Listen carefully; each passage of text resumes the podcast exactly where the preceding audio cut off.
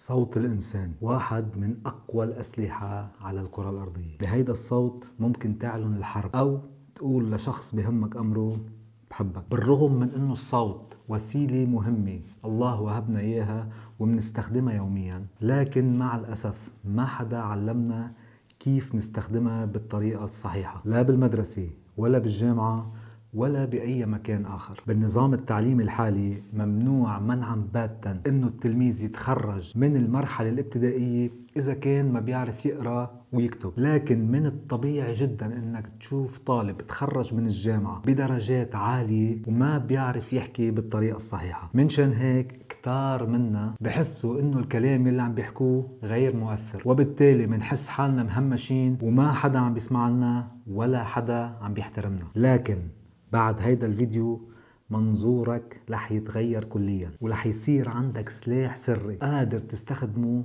ساعة اللي بدك. فإذا كان عندك كلام مهم حابب توصله مثل إنه بدك تطلب زودة من مديرك أو كنت بمحاضرة عامة أو بدك تسكر صفقة تجارية كبيرة أو بدك تطلب إيد حبيبتك من عمك أحضر معي هذا الفيديو للآخر لأنه هول النصائح والأدوات مأخوذين من واحد من أهم أساتذة علم الكلام جوليان تراجر فجاهزين نبلش هذا الفيديو؟ يلا نبلش.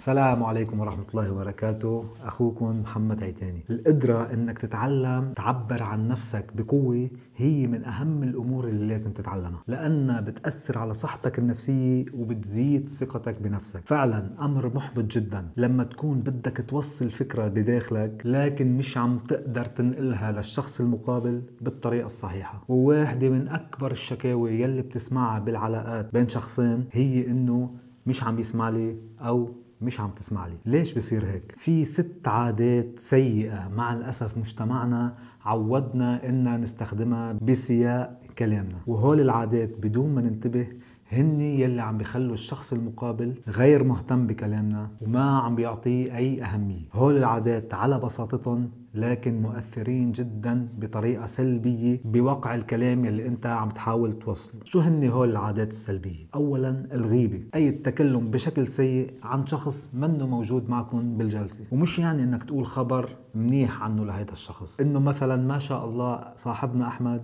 تخرج امبارح بدرجة جيد إنما الغيبة طبعا إنك تحكي بشكل سيء. إنه مثلا شفت من لبس كان لابسه أحمد امبارح بحفلة التخرج؟ ذوقه باللبس مثل وجهه يا زلمة. وهيدي هيدي مع الأسف عادة سيئة جدا منتشرة بمجتمعنا وأنا وأنت بنعرف كتير منيح. إنه الشخص يلي حكى عن أحمد بالعاطل لما تفل أنت رح يحكي عليك إلك بالعاطل. وبالتالي رح تحاول تتجنب تحكي معه لهيدا الشخص بالمستقبل قدر المستطاع. العادة الثانية هي إصدار الأحكام. كم مرة قابلت شخص بطبعه بيصدر الأحكام على الآخرين وبيلوم الآخرين بكل شيء. متعب جدا إنك تسمع لشخص دائم الأحكام على الآخرين. مثل صحيح أحمد تخرج امبارح بس مش حينجح بحياته. إذا لبس ما بيعرف يلبس. بدك إياه يلاقي شغل يا زلمة.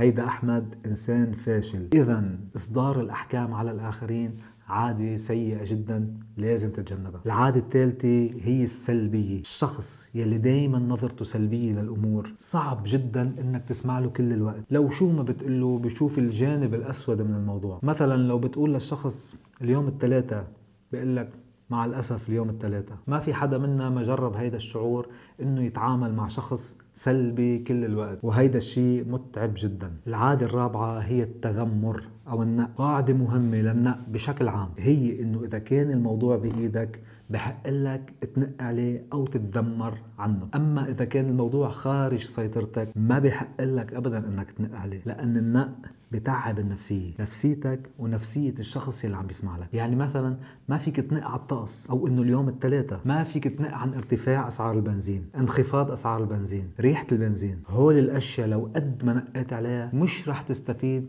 غير إنك تأثر سلبا على الشخص اللي عم بيسمع لك وبالتالي هيدا الشخص على الأرجح رح يتجنب إنه يسمع لك بالمستقبل. أما إذا كان الموضوع بإيدك فهيدا الشيء بيعني إنك عم تتذمر بمحاولة لتغيير الواقع ويعني أنت بجلسة بحث عن حلول. مثلا أنت وشريكك بالعمل وإجا قال لك هيدا الزبون جدا عم بيزعجنا بطلباته وعم بكلف الشركة الكثير هون هيدا الموضوع بيكون بإيدك وبإيد شريكك وفيكم تغيروه. فبحق لك وبحق لشريكك بإمكانيتك إنه تتذمروا عن هيدا الموضوع حتى تلاقوا حل لهيدا الزبون المزعج. اذا باختصار احذر النق لأنه النق وسيلة مضمونة لجعل الناس إنه يتجنبوا يسمعوا لك العادة الخامسة هي الأعذار. يعني رمي الأعذار ولوم الآخرين. مثلا أنا ما دخلني كنت جاي لعندك بالوقت لكن علقت بعجقة سير. الحق على العجقة. كان بدي أعطيك زودة لكن المدير ما وافق. الحق على المدير. كثرة الأعذار ولوم الآخرين تعطي عنك انطباع بقلة المسؤولية وإنك شخص مش بموقع القيادة وبالتالي لا حاجة للاستماع لك من أساسه. العادة السادسة هي التضخيم يعني لما يكون شخص عم بيحكيك عن قصة وواضح إنه عم ببالغ فيها بشكل كبير. مثلا لما يجي واحد ويقول لك امبارح كنت بالنادي وعملت 6500 بوش اب طول بالك يا حاج. أو يقول لك كنت باجتماع عمل مع مدير الشركة وفرضت عليه زودة على المعاش. وهو كان بالبيت مع الحج الوالد عم يسأله إذا ممكن يزيد له المصروف. فلما تنكشف مبالغتك وتضخيمك للأمور أكد إنه ما حدا رح يسمع لك بالمستقبل. طيب إذا هولي هن الست عادات السلبية يلي لازم تتجنبها حتى تحسن من إمكانية إنه الشخص يسمع لكلامك. اذا شو هن العادات الإيجابية يلي لازم نتعود نضيفها لكلامنا؟ في أربع عادات إيجابية ضروري تتعود إنه يكونوا ضمن أسلوبك بالكلام حتى تخلي العالم يسمع لك ويتأثر بكلامك. العادة الأولى هي الصدق. كون صادق باللي عم تقوله. واضح وغير متلاعب. عملت ست push up بالنادي؟ قول عملت ست push up طلبت من الوالد زيادة بالمصروف؟ قول طلبت من الوالد زيادة بالمصروف. رح تتفاجئ قديش الصدق بيعطيك علامة إيجابية بخلي الناس تسمع لك أكثر بحديثك العادة الثانية الأصالة يعني كون نفسك كل واحد فينا رب العالمين خلقه بطريقة مميزة. مثل ما كل واحد فينا عنده بصمة إصبع مختلفة عن غيره كمان عندك بصمة لشخصيتك مختلفة عن غيرك وهيدا الشيء اللي بميزك. فعلا بتستغرب قديش في ناس بيستحوا من هالبصمة الشخصية وبيحاولوا يخبوها مع إنها نقطة قوة عندهم. العادة الثالثة هي المصداقية. يعني إنك تكون قد الكلام يلي أنت عم بيطلع من تمك. لما توعد اوفي لما تعطي موعد التزم فيه. لما تتحمل مسؤولية كلامك العالم حيسمعك أكثر ويحترمك أكثر العادة الرابعة هي الإيجابية. أي احكي بطريقة إيجابية تجاه الشخص المقابل. لأن مثلا ما فيك تحكي بصدق بدون إيجابية. يعني ما فيك تقول أوف ليش طالع شكلك بقرف هيك اليوم؟ بدك دائما تكون إيجابي بحديثك. ابحث عن نصف الكباية المليان والجانب المشرق من الأمور. هيك أنا بضمن لك الناس مع الوقت بينطروا ليسمعوك. طيب عرفنا شو لازم نحكي. هلأ إجا وقت نعرف كيف لازم نحكي. شو هي الطريقة الفعالة يلي بتخلي وقع الكلام أقوى على الشخص المقابل مثل ما حكينا بأول الفيديو. رب العالمين رزقنا أداة رائعة لنعبر فيها لكن ما بنعرف نستخدمها. فإذا عرفنا كيف نطلع هالكلام بطريقة مؤثرة الوقع على الشخص المقابل أكيد بيكون أكبر. وبالتالي رح يسمعك ويحترمك بشكل أكبر. الصوت له عدة أدوات. تقدر تستخدمها بشكل متناغم حتى يكون كلامك له تأثير أكبر ومع شوية تعديل على هول الأدوات رح تتفاجأ قديش تأثير كلامك رح يكون أقوى شو هن هول الأدوات؟ أولا طبقة الصوت. يعني من أي مكان عم بيخرج في صوتك. طبقة هي واحدة من أهم الأدوات يلي بتأثر على مجرى الحديث عادة بالمحادثة الطبيعية طبقة الصوت بتتراوح بين رأس المنخار إلى منتصف الصدر. كل ما كان طبقة الصوت أعلى كل ما كان وقعها أخف عليك. وهيدي الطبقة عادة تستخدم للكلام الخفيف المضحك. وكتار من الكوميديان القديرين بيستخدموا هيدي الطبقة. مثلا الأستاذ محمد هنيدي هو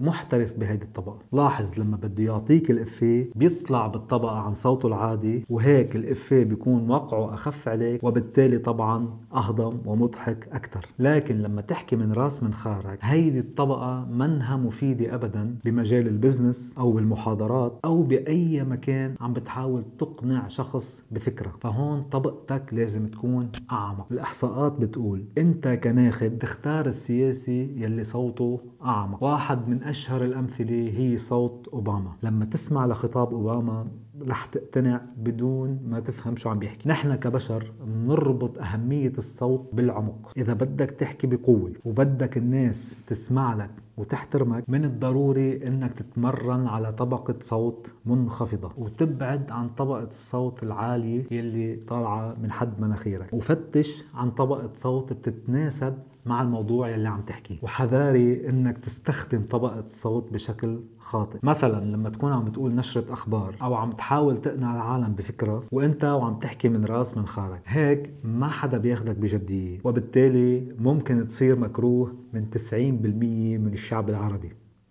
الأداة الثانية يلي فيك تعدلها هي نوعية الصوت أو ال texture يعني ال fabric تبع الصوت. الأصوات أنواع. إذا بدنا نشبه الصوت للقماش في أصوات بتحس نوعيتها بوليستر وأصوات بتحسها قطن وأصوات بتحس نوعيتها مخملية. مرة أخرى الأبحاث بتقول إنه نحن بنفضل الصوت يلي بتحسه غني سلس ودافئ تماما مثل ال hot chocolate. لكن إذا كان هيدا مش صوتك فهيدي منها نهاية العالم. لأن مش كل العالم تولد بهيك نوعية صوت مخملية لكن مع التمرين الصحيح توصل للنوعية يلي أنت بتطمح لها وبترتاح تحكي فيها. الأداة الثالثة هي نغمة الصوت. في كتير ناس بيحكوا بنغمة وحدة وهيدا الشيء بزهق الشخص المقابل بخليه يبطل يسمع لك. هيدا هو المونوتون أو أحادية النغمة مثل كأنك عم تسمع لروبوت. ال monotone يعني لما تكون عم توزع الثقل على كل الكلمات بشكل متوازي ومش عم تعطي أهمية لكلمة عن كلمة. هيدا الشيء طبعا بزهق الشخص المقابل. عادة المنجمين يلي بيقولوا توقعاتهم بيستخدموا ال monotone قصدا بتلاقيه جاب الورقة وبلش يقرأ التوقعات بنغمة وحدة وعن قصد ما بيميز أي توقع عن الثاني كل التوقعات بس لتسمع لها بتكون متوازية وبتزهقك وهدفه إنه ينسيك إياها بوقتها. لكن بالمستقبل لما يرجع يصيب توقع من هول التوقعات بيجي الإعلام وبيضوي عليه لهيدا التوقع وساعتها العالم بتقول واو كيف عرف؟ الأداة الرابعة هي السرعة. في أحكيك بطريقة سريعة جدا حسسك أنه كلامي ما له أي عازة أو أنه القعدة معك غير مهمة أصلا. وبقدر أحكيك ببطء حتى ركز لك على كلمة أو نقطة وأقنعك فيها. الأداة الخامسة هي السكوت. ما في أي ضرر إنك تسكت من فترة إلى أخرى بخلال الحديث لأن الصمت إذا استخدمته بشكل تكتيكي له وقع قوي جدا على المعنى يلي بدك توصله. الأداة السادسة هي الفوليوم يعني علو الصوت. فيك تعلي صوتك إذا كان بدك تحسس الشخص اللي أمامك بالخوف أو بجديتك بالحديث. وفيك تحكي بشكل منخفض. إذا كان بدك تحسس الشخص اللي قدامك بالأمان. وهيدا عادة تكتيك يستخدم عند إتمام الصفقات التجارية الكبيرة لأن مستوى الصوت هيدا بيوحي إنه أنا بخير أنت بخير خلينا نسكر هيدي الديل سوا. بتمنى إنكم تكونوا لقيتوا شيء استفدتوا منه هذا الفيديو. ما تنسونا من صالح دعائكم. من هلأ للفيديو القادم أنا بشوفكم وبقلكم سلام.